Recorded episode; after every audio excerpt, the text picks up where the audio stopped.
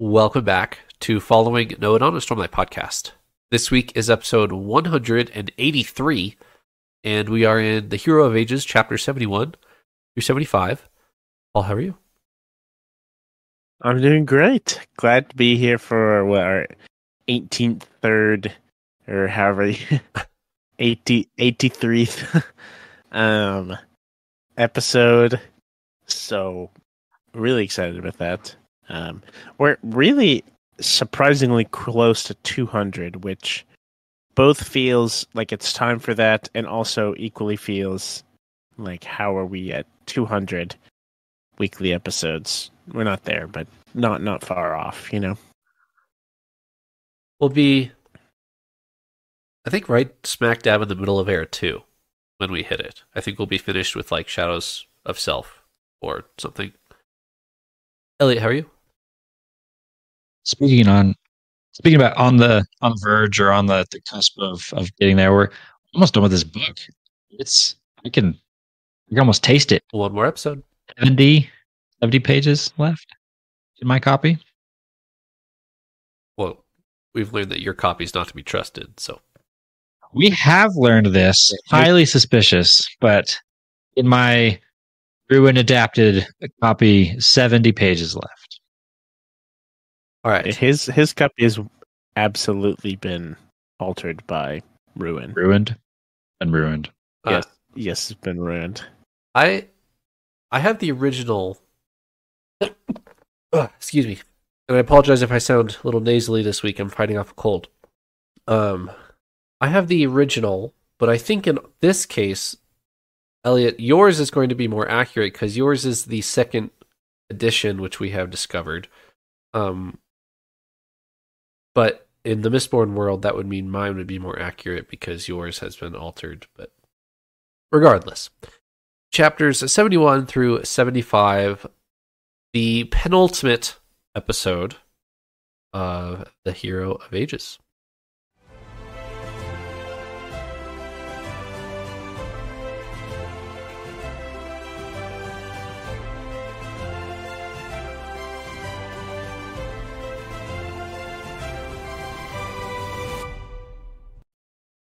Elliot, you can take us on a brief summary.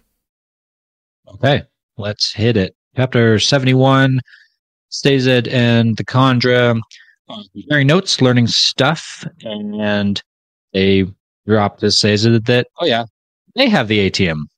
All of it. A massive pile of it right there in Homeland. So, mystery solved. There's the atium. In chapter 72, Vin gets back to Luthadel and goes to Kredik Shaw and promptly gets swarmed by no less than 13 Inquisitors and has a pretty gruesome showdown with Marsh. Some rather momentous things happen, not least of which Vin manages to suck into herself or I don't even know how to how to describe it. Take in all the mists All of them. like literally all of them from everywhere. Sucks them all in, comes the mist, some cool scenes, and then vanishes. Apparently, Poof. something like that. And then she's gone. Yeah, and that's the last we see of Vin for these chapters. Because in '74, we go back to Elend and Yomen, who are they, they kind of make up. They're like friends again in the, the chapter. It's kind of cute. And then chapter 75, back to Sazed, who is making some progress. He's learning some things. The Kandra kind of challenging Sazed on his beliefs and kind of challenging his thoughts on questioning religion. And then to kind of close out this set of chapters, the second generation Kandra stage it two and take over against the first generation Kandra who are supposed to be in charge. And that's where we leave them. Cliffhanger there. You're welcome. Um, It's a Sanderland sheet. We can't avoid it, right? you, you're right. The only way to avoid it would have been just to assign you the rest of the book.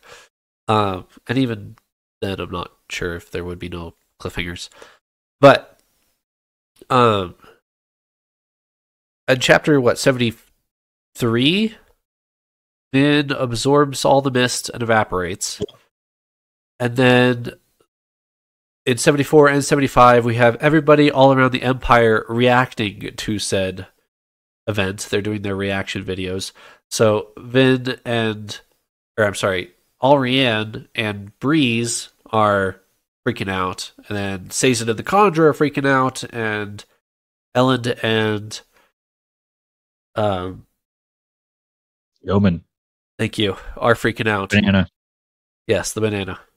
Um, the only one who's like not freaking out, but that's because he's almost dead, is Marsh. I feel like Marsh is the only one like kind of chill with it. Where should we start? Elysium? Sure, Sazed. All right, so I, I was gonna vote for Sazed, so this is perfect. someone go ahead and take it. I'll, I'll I'll talk about this a little bit. So Sazed arrives. He he comes with he comes riding in on Tensoon, um, to the Kandra homeland, which is kind of a kind of abuts. We learn kind of abuts the pits of Hathsin. I don't know if that's something we knew before or not, but we learn. Spoiler alert! A little bit. We learn the atium is there, and we learn it's kind of because it's near near the pits of Hathsin. It's kind of been their their secret hidden spot. The Lord Ruler could keep it, and nobody would know. You know. Um, but as far as Sazed, I'll I'll go back to that. Sazed arrives in the Kandra homeland, and basically, um, if you think back to, was it at the beginning of this book that we see Tensoon effectively in court pleading his case Yes. when he he he he gives his point of the Lord Ruler's gone and all this stuff being being more connected to the world outside of their homeland. Um, he gets sentenced to um, life in prison and then makes a dash for it and sprints off. You know, Sazed is basically back to say almost not not exactly the same case, but a, similar to Tensoon's case. And they even talk about it. They're like, "You've been talking to Tensoon, haven't you?" And he's like, "Absolutely, I have been." Um, Guilty. Yes. Yes. um, but th- this is one of the things that I love about Sazed is that the the moments that Sazed kind of has these. I don't. I'm not calling this. I wouldn't call this like a battle of wits, but like I, I mean, he- the way Sazed kind of goes about. I don't know. There, there's these moments of like I don't know what to call them debates, um, theological debates or whatever. I don't think debate is the right word for it, but he, he would just be the best like lawyer. He's the most like logical and well founded and like he's so good in this exact environment that I loved the dialogue. I loved every like moment of this. He does such a good job of like bringing up points and it's just very creative. And, and it's it's hard to kind of have your zooming out a bit. I feel like as as the author, I feel like it'd be very challenging to have your dialogue and cleverness live up to this kind of a scene, I guess, of TenSoon ends up sorry. Uh Sazed ends up in front of the first generation. We get that like big moment here where the first generation it's like the original people. Like like they don't have skeletons made up of other things, it's just their actual skeletons. Um and he pleads before the first generation and effectively like wins them over. Um, the second generation ends up being kind of the the messy group there, but um, pleads his case about the hero of ages and that he's the announcer, and this is like these are the reasons why why their religion is true. I guess why they should listen, why they should act, and they're on board. A lot, a lot happens and stuff. It gets, it gets a bit dicey after that. But Sazed comes and pleads that point, and I think this, like, these scenes and this dialogue, like, I could reread this several times over and, and enjoy it every single time. I, I'm, I'm a big sucker for this, these scenes. Um, and just kind of the, the wittiness, the cleverness, the wisdom of Sazed. He's just like maybe the most knowledgeable and wise characters that we have around. So, um, yeah, that that's one of the reasons I really like him. I think classic.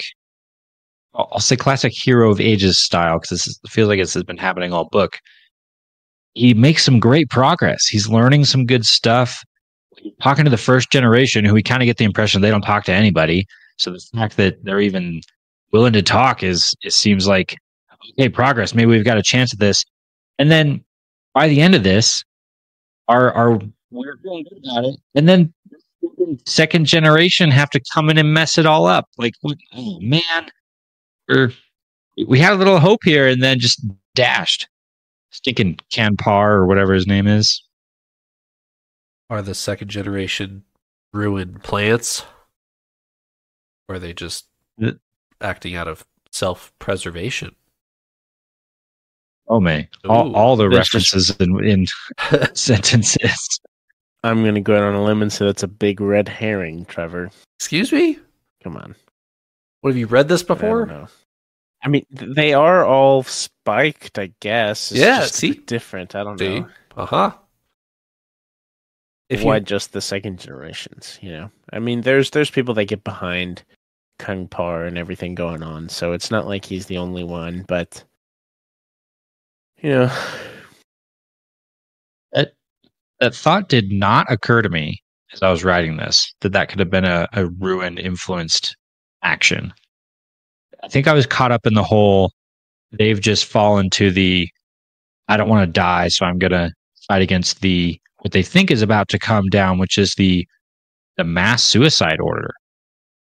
That's that's what they're worried about here is in the contract that the that they have their what they call it? Do they call it like the first contract or something like that? Yeah. Which to be fair, that's fair. You know, if you if you're born and you say you one day you may have to commit suicide and then it doesn't come for 900 years and then it finally does come, you might be a little hesitant to uh to carry through with that. And so I was thinking it was just that of they've they've decided no, I don't want to do what the father ordered in our creation of we all have to kill ourselves. But they do got spikes in them and ruins kind of everywhere doing all the things. So maybe I should be thinking a little more about that. I don't know. We're, surely we're going to find out the next couple of pages here. We're a few pages away from the answer. Surely. There's only so many pages left. so one thing I want to say also, so Sazed at that part says he's the announcer and says that Vin is the hero of ages.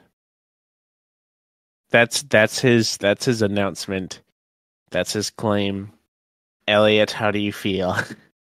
Ooh, Are you so like- I'm glad you asked. I'm I'm very glad you asked. Sazed says Vin is the hero of ages. I think they even start comparing notes in chapter 71. The, the note I wrote down is a little vague, but they seem to like agree that Vin is the hero of ages. They kind of nod, like, oh, okay, yeah, yeah, hero of ages, Vin. Yeah. That, that was not incorrectly changed by, by Ruin. And yet, the epigraphs. Uh, epigraphs are cheating. I real- epigraphs are cheating. They're not. You can use them. There's a lot of information. There's a lot of information given to us in the in these epigraphs in this book. Very explicitly Well- spelled out.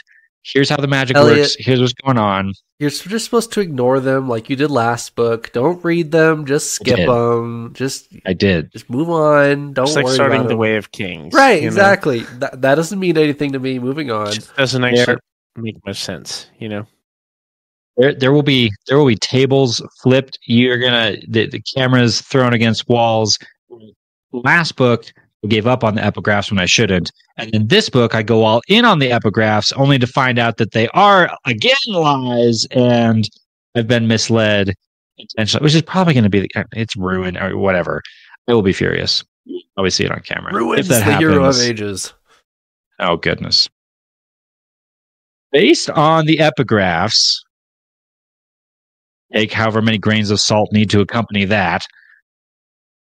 based on the epigraphs, can't be Vin. It, it just can't. Why? None.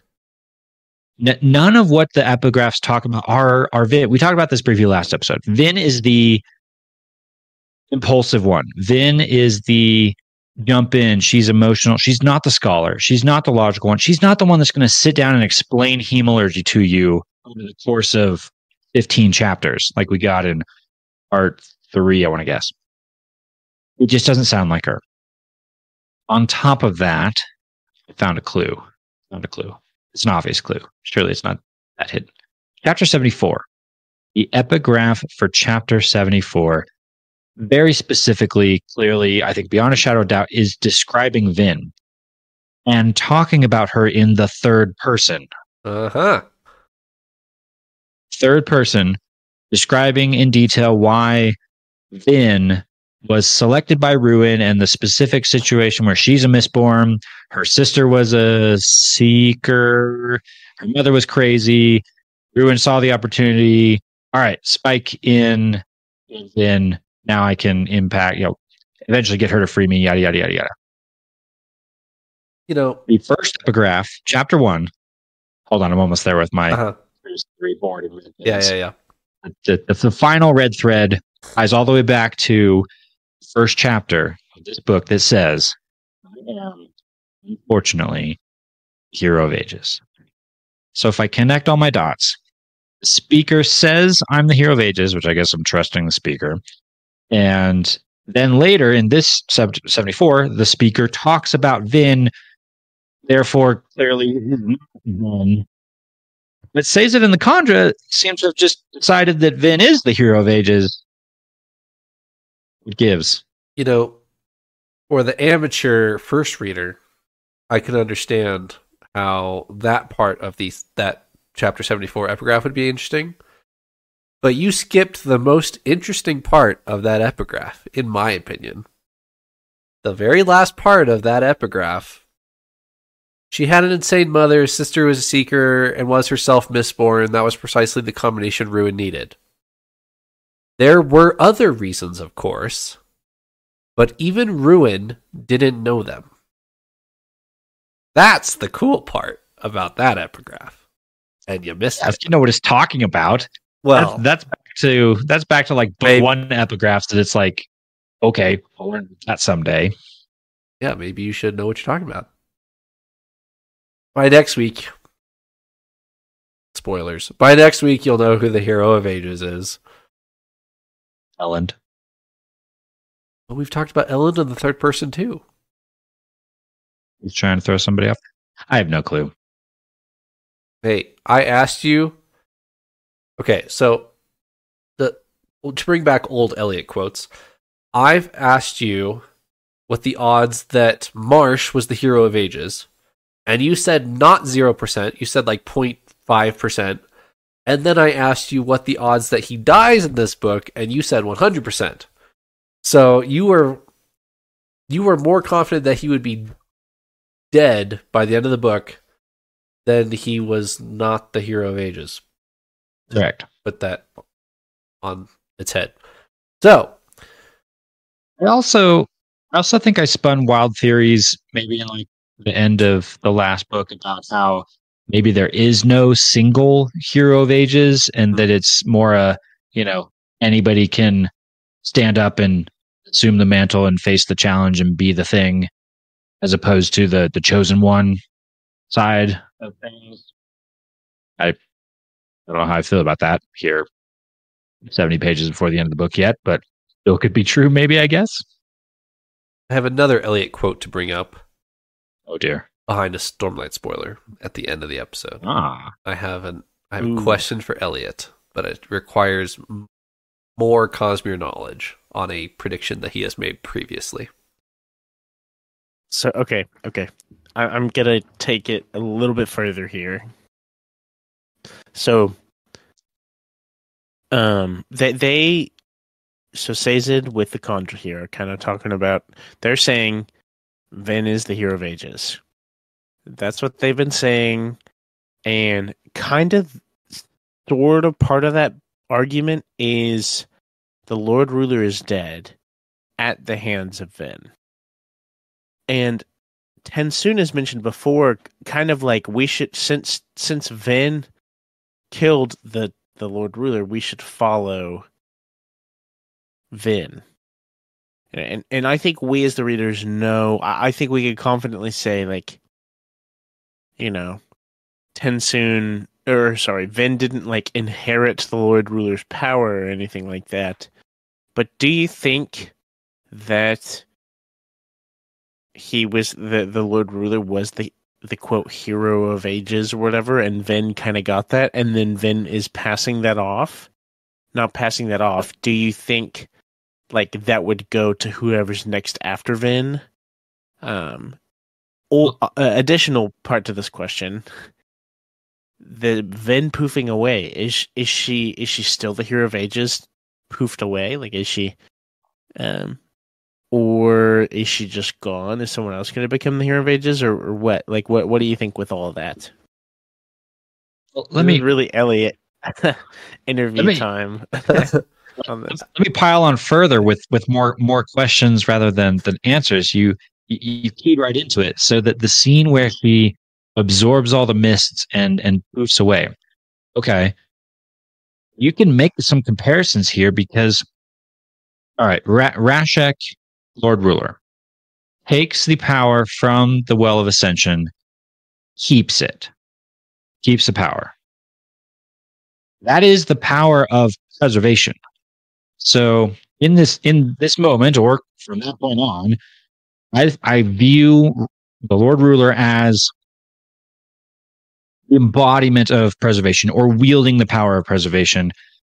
Vessel is a maybe a Cosmere term that I'm hesitant to. I don't want to go that far yet, but that's kind of the same conversation. Maybe maybe vessel. Same conversation. Yep. Then, in the scene we're about to dissect, takes in all of the mist, seems to then get a ridiculous amount of power. We've just been revealed that the mists are preservation, or, or at least strongly, heavily pointed at. The mists are not ruined. The mists are preservation. In sucks all that in and becomes now the wielder of preservation's power. According to the Kandra, yes. That's what Like- Kandra told Sazed, that the mists are Preservation's body, and they told him that the Hero of Ages is Preservation's successor. Vin has absorbed all of the mists. And so when you ask questions like, is Vin the scion of the Lord Ruler? Like in a lot of ways, it seems like absolutely yes, in the sense of a wielder of preservation's power. Definitely. There's a there's a distinction that I want to talk about, but it gets a little Cosmere spoilery. I I was gonna say, I'm actually so. This is my second read through of this. However, you know, I haven't. This is this is the deepest read through I've had. You know, like us discussing it, going through it week by week. You know, way more attention to detail than my first read was. I'm kind of eager at this. This I honestly like. Full transparency, I'm not not entirely certain on. I'm excited to kind of wrap up the book, and I'm sure Trevor will have some like I don't know words of Brandon that will you know shift a lot of stuff. You know, I'm sure there's been a lot of questions asked about this at some point or another, and I'm I'm kind of curious to know myself. It may, it may be that I don't remember, and it's explained in the following chapters that we'll look at next week. But you know, that I, I still have I still have questions about this, and I feel like Trevor probably knows more. Um, I will make a note and What? visit Stuff. this at the end of the episode. Without going into spoilers for elsewhere, I just had a bit of a thought. It's a bit of an incomplete thought, and it's a little late in this book to be throwing out predictions. Okay. but I, I think I need to pull on this thread. I, I just had a thought. What if? Okay, so we, we're comparing the Lord Ruler and Vin as the wielder of preservation power. We've kind of been equating the hero, or oh, I speak for myself. I've kind of been equating the term hero of ages with that being. Okay. What what if that's what if that's wrong? What if, what if that's fully incorrect? That the wielder of preservation's power and the hero of ages are different roles. What if what if go back to the the previous book and the revelation, or is it two books ago, that the the revelation that Alendi, I want to say is the character's name, who mm-hmm. was like supposedly the hero of ages, and then Rashek kills him, takes the power. What if Alendi was the hero of ages, fulfilled the, the actions of the hero of ages, which was to die and allow someone else to take the the power of of preservation. Now, now fast forward, right?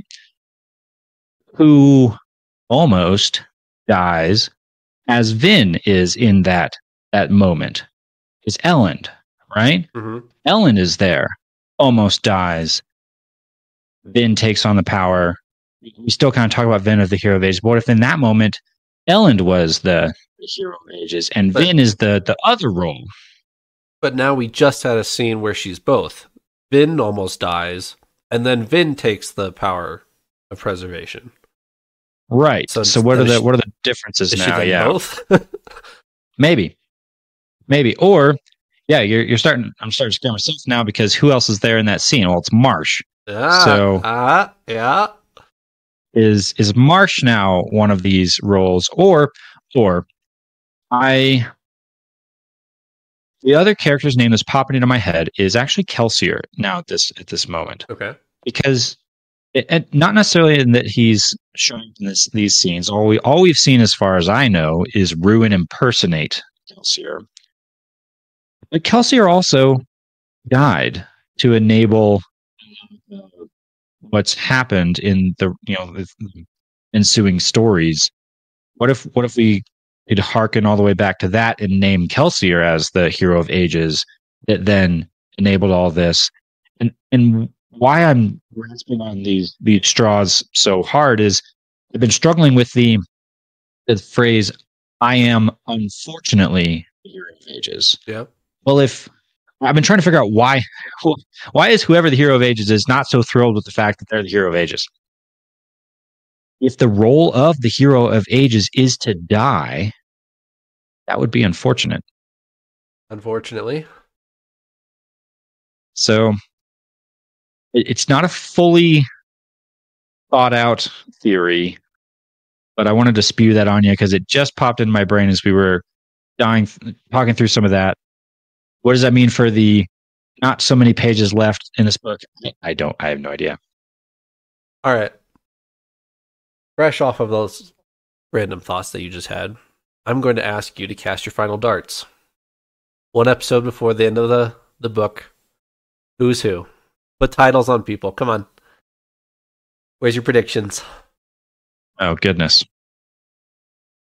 I yeah, there's a lot that doesn't quite line up, so I'm mm-hmm. not super certain in my dart throwing.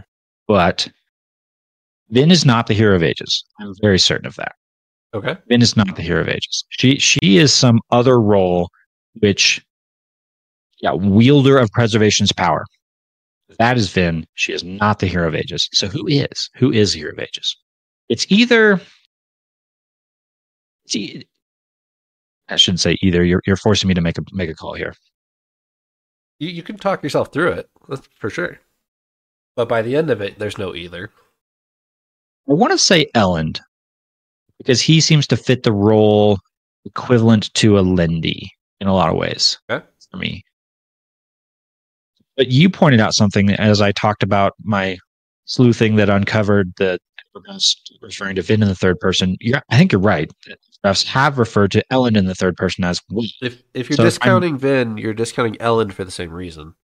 I, I, th- yes, I think so.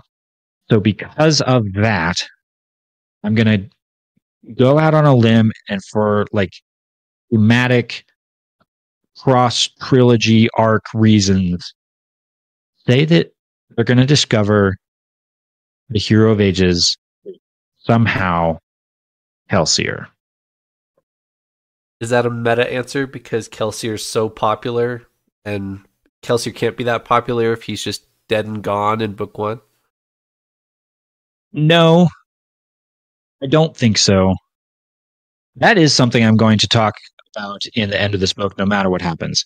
Why the heck is Kelsier so popular and well known when he's not even in the second two books? Yeah, still still don't understand how that's the fact. But I think even without that, even if Kelsier does not reappear in these next couple of, of chapters, I like the symmetry that might be formed by Kelsier's martyrdom filling the role of the hero of ages, and our heroes are going to figure that out somehow. They do bring him back up in this episode, in this chapter. Sazed, like, has an Briefly, internal right? thought of, like, the martyr god is a um a common thread in religions and then he's like oh wait kelsier did the same thing for the church of the survivor Yeah. Okay, I have kind of a shift. It's not it's not like a big shift, but you were mentioning this earlier, Elliot, and I was uh curious to ask. So you mentioned you were talking about all the times when there's been a similar ish relatable interaction of um what Alendi and Rashek, right? And we're talking about Vin Yeah. and Marsh. I I want to talk about that scene. How how do you feel about Marsh in that moment? You know, he, he pulls out the earring and and Ah. then and like all the stuff we were talking about, right? Um, all the stuff we were talking about just now with Vin harnessing all of this power, the uh, uh, preservation's power, is because of Marsh.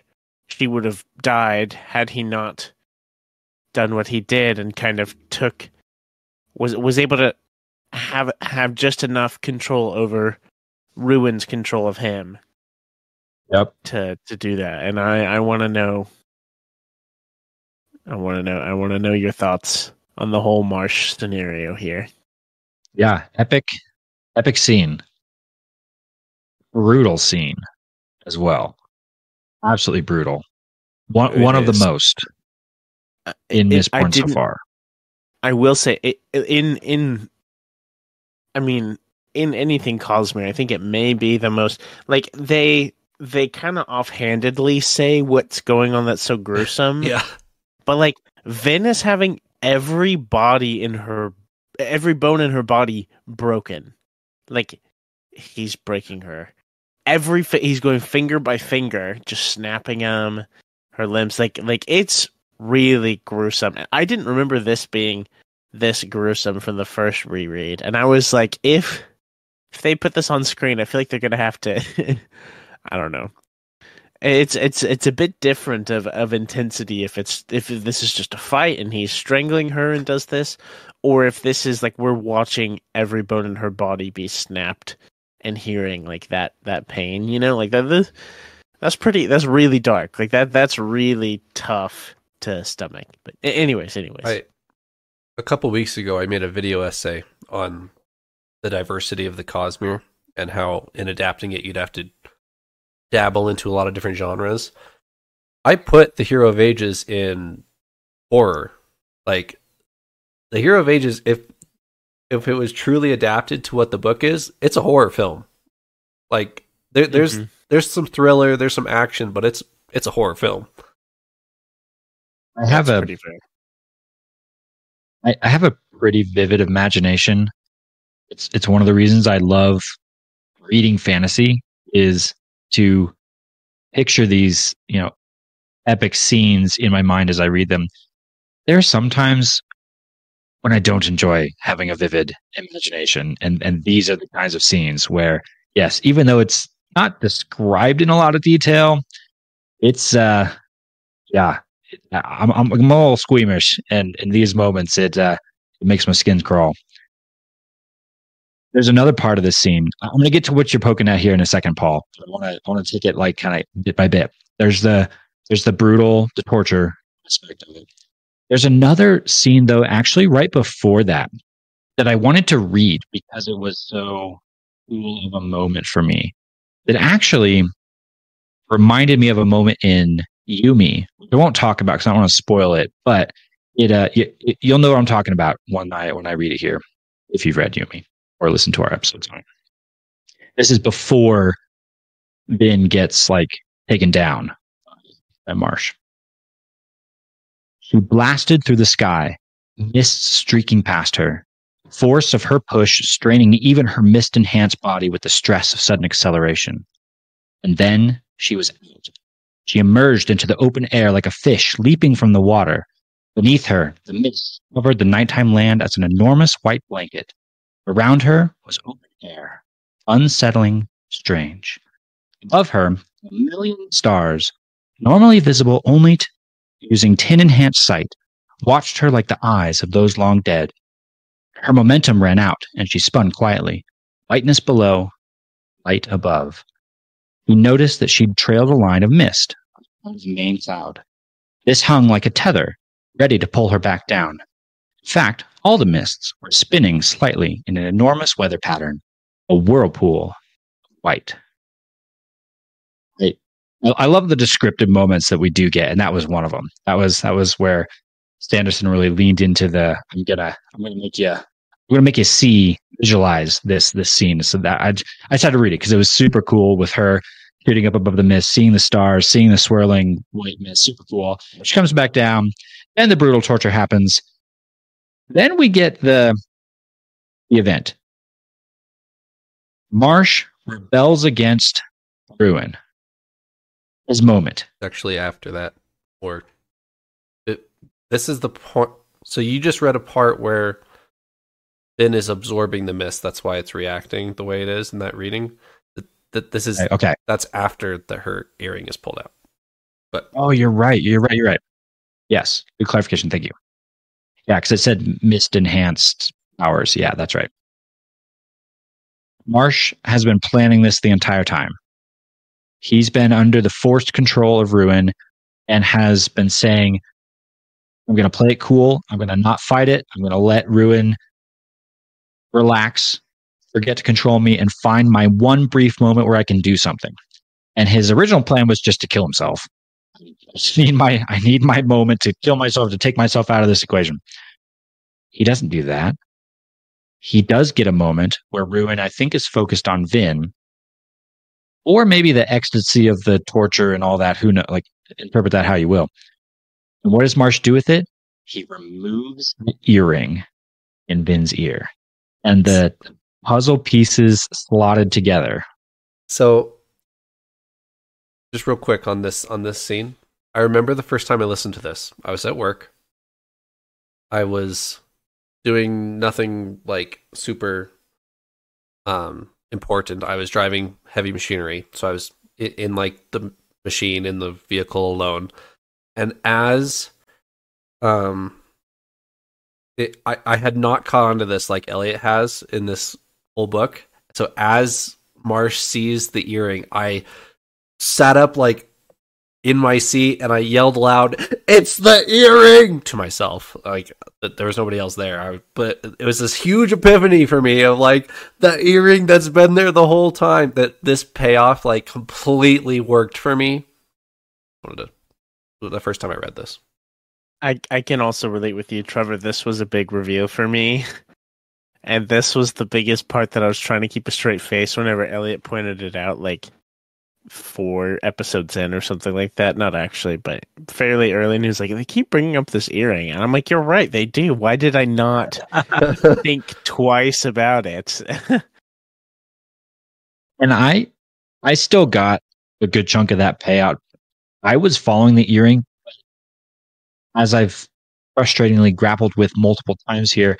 I found a lot of the clues and yet still wasn't able to find the, the answer.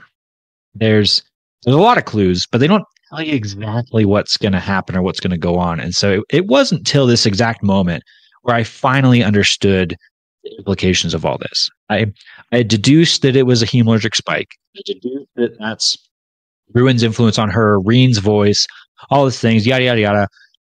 But it wasn't until this this point, even it wasn't even the scene we saw last episode where it's briefly out of her ear she's fighting Marsh.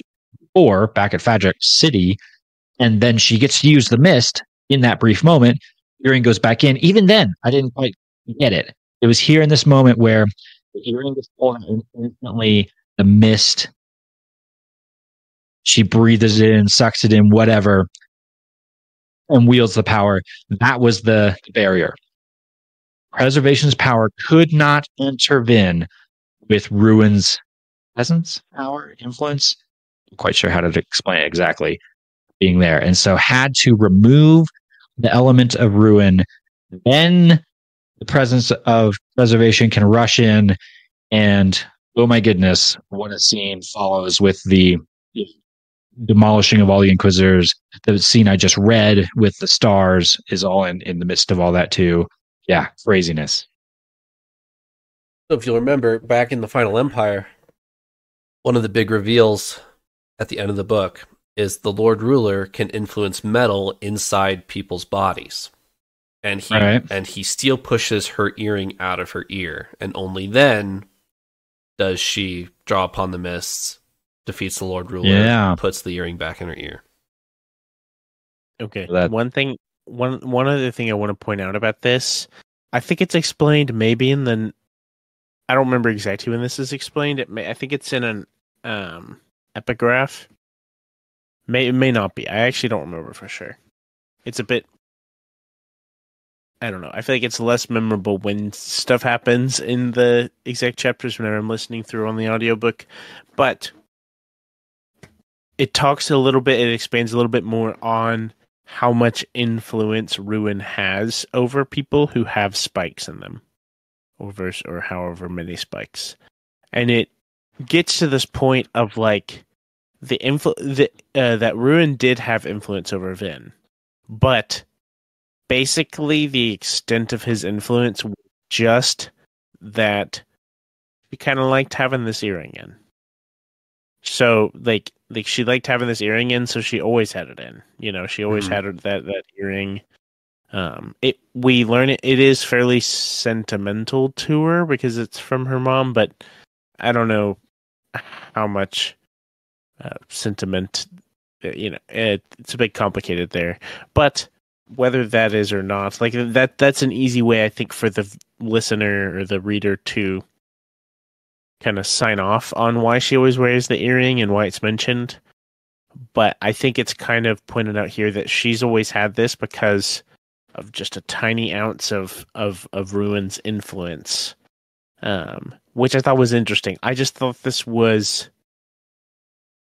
I didn't think.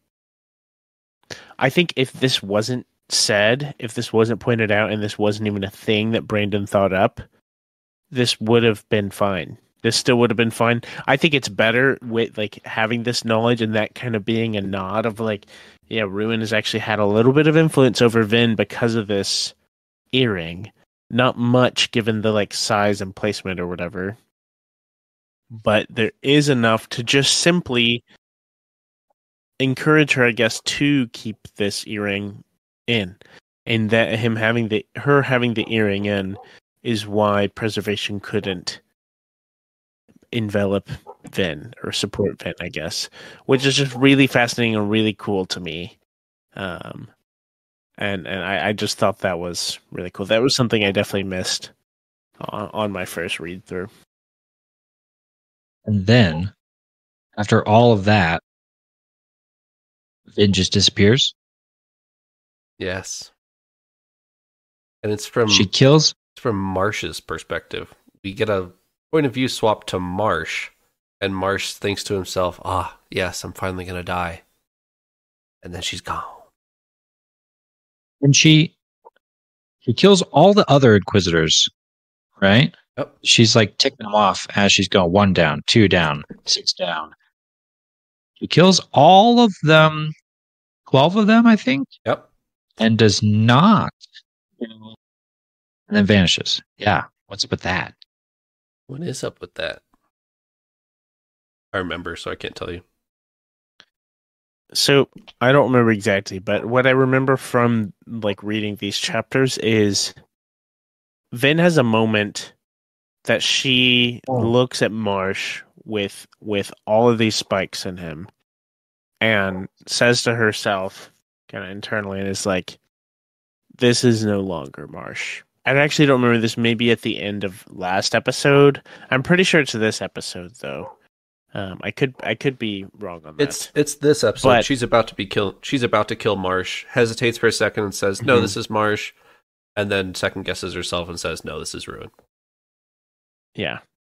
I I could be wrong. This may be two different scenes. I, I this may be all the the same. You you might be totally spot on with that, and I'm remembering this wrong. But I thought I remember a bit earlier her having this moment of like this is not no longer Marsh. This is this is ruin. Like his his being, if you will. Um, and then later, kind of I guess has a bit of sympathy, a bit of like maybe this is Marsh. I I could be remembering that wrong, but I think I think she's Yeah. about to pull out his spike, and then she evaporates. yeah. You know what's about to happen? I have I have a prediction. I have a theory. Okay. But this theory is going to have massive I mean massive Harry Potter spoilers. Oh, okay. So if you if you don't want the very end of Harry Potter spoilers, please fast forward three minutes in your listening. she names herself Severus. No, no, no, no, no. That's the very end You're of Harry the very last page. That's the last fine, page. Mister. The climax, the the Sanderlanche of Harry Potter, is Harry dies, goes to. I've watched the movies more recently than I have the books, so I apologize if this is slightly different than the books. Goes to like the train platform and sees Dumbledore there, who has died previously. What if Vin just disappeared? Is going to go into the the other world, the ether, the spirit realm, the cognitive realm, whatever you want to call it, and is going to have an encounter with Kelsier, the mentor who died previously, have the conversation with all the answers, get sent back to save the world with the answers that she gets from the Kelsier. Yeah. Yeah. Okay. So I've I've waited and I've waited through this episode. I am now declaring a Stormlight spoiler because I have to talk about what I want to talk about. I have to. Okay. Stormlight spoiler. Elliot. You have predicted that Vin is going to die at I the did. end of the book. I'm going to catch you on a minutia of detail and description and definition. At the end of Rhythm of War, would you qualify Taravangian as dead? Ooh. Because I think we might be talking about a similar event here. That, yeah, yeah, yes. Ve- well, yes, in the similar event, similar conversations. That's not what I was thinking of when I predicted that Vin would die. Okay.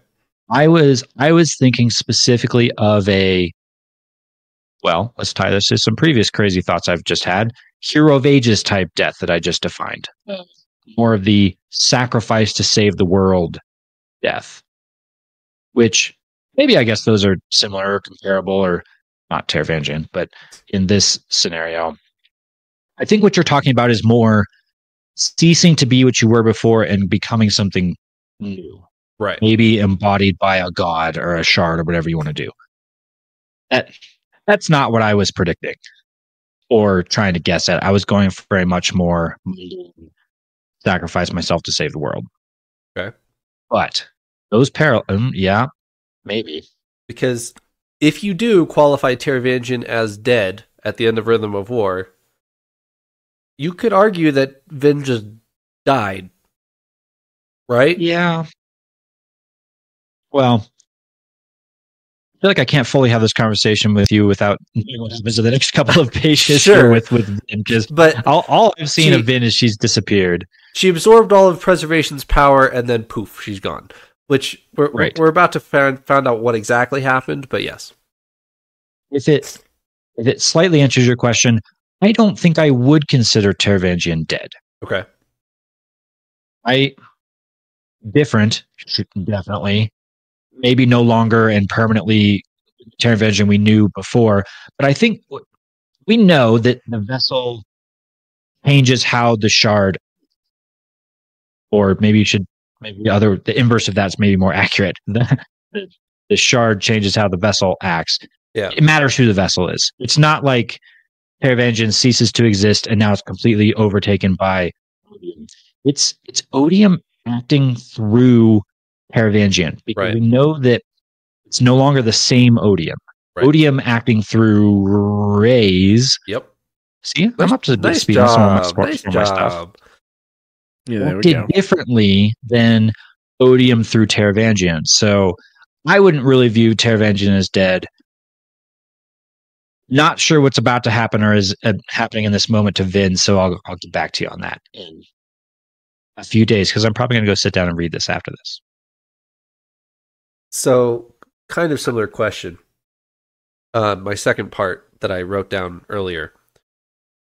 I want to talk about vessels versus the Lord Ruler. Because, Elliot, you were talking about the Lord Ruler and you were about to use the phrase vessel, but it's weird, right? Yeah, because the Lord Ruler's still there, but he obviously had or has preservation's power. But in two episodes ago, we just saw preservation die, right. and the vessel that was not clearly not the Lord Ruler, somebody else, dies on the field of ash out in the middle of nowhere. So what's the distinction? Yeah, I don't know.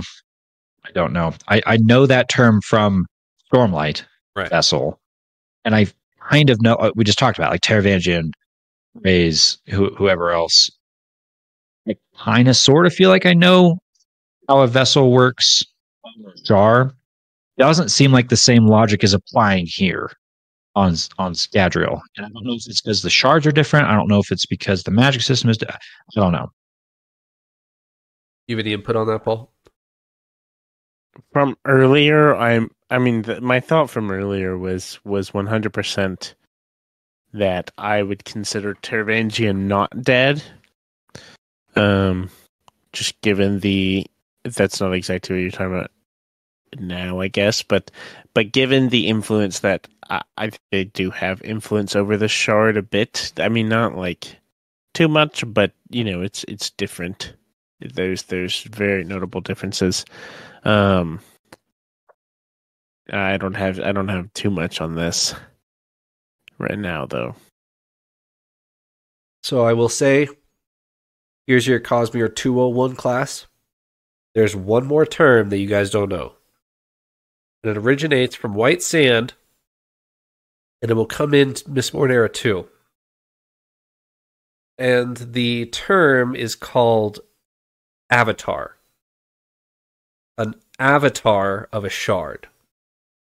And I might be misusing the word. I'm not 100%, I'm not an expert on this term but it's basically a person who is still alive that the shard can then act through, filter their power through. Funnel is better word. Their power into that person who is still alive.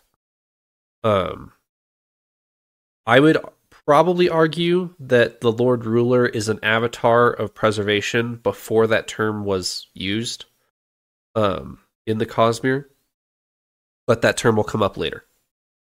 Avatar. Remember. Good question that you maybe the answer is Rafo.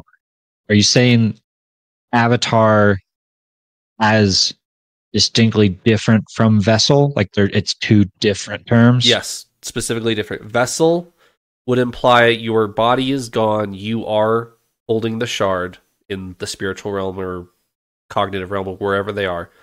Um like cultivation and odium at the end of Rhythm of War. Taravangian and what's her face? I don't remember her name. Um Ter- Koravellium Avast? Is that her name? Um those two are vessels. I would argue that the Lord Ruler is a avatar or maybe something else that you maybe have seen is an avatar or you, you know you, you could even are you can even go down the line of like Rysn is an avatar of the Dawnshard like it it exists within Yeah. her but she's alive like that is definitely a misuse of that word but it's something that you guys know that's a good mental picture for you like they're still alive but they have power Right. living within them Okay. Okay. I didn't think I'd be talking about avatars in this episode. That kind of came out of nowhere. yeah, that that is a new one to me. Anything else, gentlemen? a couple things I feel like we should mention of, of of note. Okay, so Miss Miss have disappeared, which we were warned was going to happen. Yes. Somebody, TenSoon, I want to say, And knew the mists were going to disappear. Warned people, make sure you're underground when that happens. So as I'm going through this, I'm kind of checking off the boxes of who's underground. Breeze and Spook get underground. Yep. Sazed's underground. Elend and Yomen, they get everybody underground, and then Elend leaves. Correct. Elend goes and looks for Vin. And Yomen gives him something before he leaves. He gives him a little bit of atium, which I don't know why atium is super necessarily important, other than I think it gets referred to as the body of ruin. It does. or something yep. like that. The Kandra have the big stash of atium, but not all of it. Elend heads out into the ash waste, no mists, with atium. Everybody else is underground for the most part. Marsh, I guess Marsh is not underground. Luthadel's abandoned, thanks to TenSoon. All the skaa, at Yep. least, are underground. Yeah, I think that's everybody. I mean, everybody that we've met. Right. So whatever TenSoon was afraid was going to happen, Elend and Marsh are about to take the brunt of it. Except, uh, Sazed is underground, but he's now a prisoner at the end of the episode. The with the coup Right. that there might they might you know kick him out. Right. And the the second generation have kind of taken control of the, the Congress situation. Right. And the atium, I guess, which And the and we still don't know exactly why that atium stash is so important. I was I was just about to mention this. This this ends up being like the the moment where Vin kind of sees a- flaw, if you will, in Ruin. Se- Sees a vulnerability is a better word for it. Of like he needs to find this atium stash, and that's like um we, we I think we mentioned this before. That feels like a very book one question. It was like the Lord Ruler's atium. You know, if you get a hold of that, you know, your kingdom is just going to be way more powerful than everyone else. You're going to have such a huge economical and um, militaristic and influential power, you know. And we see here that uh, we, we do they do acknowledge we talked about this before they do acknowledge that atium is different from the rest of the metals. It's not mined. It only comes from the pits of Hathsin. And so it's it's a bit more fantastical. It has an actual scarcity unlike the rest, which can kind of be even like developed. Um and so th there's a lot more to atium, but but I, I think that's interesting that we're feels like almost we've kind of circled back to that original plot point um, which personally, with all the other stuff going on, I was a little surprised in this that we would be back with with the atium stash being like the major pressing point, I guess. Um, it's pretty cool. I don't have any problem with that, I guess, but I, I was a bit surprised by that. Another one of those things that's kind of been around since the beginning, like the earring. It's we've we've always kind of been wondering from first half of the first book, who's got all the atium? Who's got all the atium? Where where is it all? And now we found it. Now what do we what do we do with it? Still don't know. Burn it all. Burn the entire thing at once and see the future.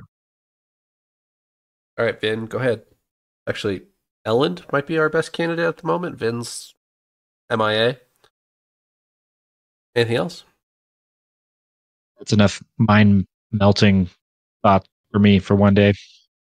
Uh, do you want to mention your last note on the outline real quick, just as a aside? Oh yeah, I actually forgot that. I I noted down as I was reading one of the Kandra in one of the scenes, almost random. I don't even remember the context. It didn't even like make sense in in the the in the moment. One of the Kandra just spouts out shadows of self. Yes. It like doesn't even make sense in the conversations they're having. There's like, oh yes, ah, shadows of self, yes, yes, yes. And I, it's it's one of those things I would just go, okay, whatever, and keep reading. Except that I know that's the title of a book upcoming in Era Two, Which one? and so it stood out to me Remember? as like, what the heck? I don't even remember. I don't even know the order. I think I could probably name all the books, but I don't know what order they go in. Alloy of Law, Shadow of Self, The Bands, Bands of, of. The Lost Metal. So yeah, I have no clue what that means or what it's a reference to, but one of the Kandras says it. So there we go. There you go. All right. Do Stormlight review, gentlemen. Five to two in Elliot's favor. Elliot, you're going to lead this with your chapter name. This one's mildly easier than last week, just for the record. Yeah, whatever. But I don't think we've gotten a single one of these yet. You got close. Yeah, that's you got true. close like two weeks ago, three weeks ago. true. These chapter ones are brutal. the journey. Uh, see, yeah, you, you tee it up like it's this easy softball, and then you throw out something that's so that can apply to so vague and broad. chapters. The journey. journey. Goodness. Um. Okay. So journey, the journey. So journey before destination. That is Right. what they say. Ma- Yes. major theme. And you want to know what's happening in this chapter, Journey. It is a Dalinar flashback scene where Nohadon says some things. Incorrect. Okay, my additional shot in the dark is Or should, Journey, I should I have said think- flashback. I meant vision. Dalinar vision. You probably Hmm. know what I meant. I did know what you meant. I think this is a Kaladin moment. Incorrect. Okay, so Oh, This- I was gonna say Kaladin the bridge floor, and that's not right. Elliot, you're close. Um, this is Dalinar reciting the Way of Kings once again from memory to Elhokar and Sadeas as they sit and watch Adolin duel, and they are not impressed by the Way of Kings once again. I walked from Abamabar to a Urithiru, or however the phrase goes. That's the that's the scene. You were close-ish. It was that was my second guess. it was a Dalinar present day, and Nohadon did some stuff. No, it's brutal. Okay. Paul, Okay. quote ID. This will be an occupation. We won't be recovering Urithiru tonight, or anytime soon. So where does that leave me? This is an occupation. We won't be recovering Urithiru tonight. It ends with so where does that leave me? So where that does that right? leave me? I I feel silly. I'm struggling to remember who all is present. I think I know when this scene is. I'm struggling to remember who all is present here. Okay, okay, wait, wait, hold on. I think I might know. Can you read it for me one more time, though? This will I be an have to- just have to occupation. Make you reread it. We won't be recovering Urithiru tonight, or anytime soon. So where does that leave me? Okay. I think with with the like short little response at the end, I think this is Kaladin to his father, to his parents. when they're in Urithiru and everything is kind of shut down. That's that's what I think it is. Incorrect. That, that that's exactly where my brain got to was Kaladin and Lirin talking about what's our place in all this. I was debating whether it was Kaladin to Lirin or Lirin to Kaladin. So I'm going to go the opposite of what you just said, Paul, and say that this is Lirin speaking. Incorrect. I'm glad because I almost did that too, Elliot. I thought I thought this was too Kaladin. Yeah. Here comes the response. And this one is a response, so now you're looking for the second person. You're not one of them. You'll always be a member of Bridge 4. Okay. So this is our Parshman friend, right? Rlain in Kaladin. I don't know if that's the right scene, but I'm gonna say that this is originally was maybe Kaladin or Rlain talking to Kaladin and Kaladin responding. It's probably him Correct. to a different Okay. You are correct. Okay. It is Rlain running to Kaladin and saying, We won't be recovering Urithiru tonight, so where does that leave me? And Cal says, You're not one of them. You will always be a member of Bridge 4. Elliot, would you have got Clever. that? Uh, yeah, on the second part, yes. All right. 1 0 to Paul. Elliot, this is your review. Reread. January 15th, 2024. Once a warrior commits to a path, he either falls in battle or he rises to the challenge. I, on my third read, have come through the storm and I now shine with the light. This story is only getting better. Every read, better. I'm enthralled and too excited, angry at all the right places, and thrilled, all caps, with the oaths, all caps. Yes. I can't wait to read the new novel later this year. All these rereads are so necessary. I love it dearly. Oh, you went for uh, for a positive one as opposed Yeah. to all the negative ones from before. Uh, okay, what are they reading? And is it a five out of five, or is that too obvious? That's the questions. Uh, okay, Thr- thrill and oath. That's our clues, right? So, Oathbringer, I guess. Oathbringer.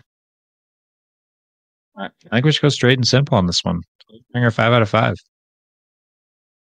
Oh, It is obviously a five out of five. In my head, it can only be, and, and watch, it's going to be one of the other ones, but it can only be either Oathbringer or The Way of Kings. I don't know why, but in my head, it can only be one of those two. Um, if he's talking about how vital the rereads are, that was a big point. It's third read through. It's vital to understanding everything. That makes me think he's really looking at that. Our, our our reader, our reviewer here is really looking at at like the big Cosmere moments and a lot of big oaths. My initial gut was the Way of Kings, but I think there's way more oaths and such later on. And then there's also like the wordplay of like the thrill and Dalinar. And so I'm gonna I guess copy Elliot. And I'm gonna stick with Oathbring there- there's nothing That wrong with if- gamesmanship, Paul. book That's fair. if Oath if if Rhythm of War was a bit more action packed, maybe maybe I would go with that, but it's a lot less thrilling. There are some thrilling moments, but it's in general less. So I'm gonna I'm gonna go with Oathbringer five out of five as well. This is a 5 out of 5 for The Way of Kings. Ah, They are starting their reread in January of 2024, and they are starting with the Way of Kings, and they are thrilled, all caps, with the oaths, all caps. There's only one. I don't know why we're. That's foreshadowing there. There you go. I guess. Yes. So there's a refreshing five out of Hmm. five review for the Way of Kings for you. The one time I don't trust my gut, you know. What have we learned? No, I'm kidding. I'm kidding. I'm kidding. well, right. what I have learned is that it's wrong every other time. so Yeah. All right, Paul, you are leading two to one with a trivia question in the balance. How long have we? How many times have we been here? too many. We'll we'll probably end up tying. I will, and I will I'm say the this. king of trivia. I will preface it with this: if either of you get this, I will be astonished. They, Okay. There's no way you guys get this, Bring it on. Paul. According, I can't. Okay, straight face. According to Marabethian culture, what does it mean to have eyes of red and blue? The thing is, I remember this being a point that we talked about at some at some moment. I know this has been brought up. To have eyes of red and blue. Ooh, this is a good question. This is a really good question, and it's frustratingly like Oh, Like, it's Elliot's obviously very- cheating. Elliot's cheating. looking at that map cheating. over there. You've got one too. he does have one. That's true. Hold on. No. Um it's not like I would go look at it and then come back and be like, yeah, uh no, probably wouldn't help me much. Um to have eyes of red and blue. Okay, okay. So according to Maribeth Marabethian culture, you're just asking what it mean what they are saying it means to have eyes of red and blue, like the an expression. What does the expression mean? Yes. Okay. I'm I'm gonna go with the expression means um kind of like a, a hypocritical like like wolf in sheep's clothing kind of thing. Like is that is hypocrite the right term for that? I'm just gonna go with it's it's like a hypoc it's a it's a way to refer to someone as hypocritical. You can give me the buzzer. Incorrect. Okay. I like I like that answer better than what I'm about to spout, and you were wrong, so I'm gonna be wrong as well. Best I can come up with is that this is from there's a random interlude. And maybe I've invented this in my head. There's a random interlude where they talk about the, the moons and the the stories behind each of the three moons in Roshar. And they have different colors and there's a story about like a princess or a queen or something that goes along with it all. Red and blue are like colors associated with the moon, so the eyes of red and blue are like you're associated with the, the moons and the story of the queen or whatever it was. You did not make that up, but it has nothing to do with Eyes of Red and Blue. Paul is closer. This is a story that is shared with Kaladin via Sigzil on a bridge run. Or before a bridge run, I should say. And the term means you are not being honest with yourself. You are not seeing the truth of the situation in front of you. You are either clinging on to a, a lie that you would ra- rather believe or a truth that is untrue. So you, the Paul wins the wins the week, but um, the the story is like it.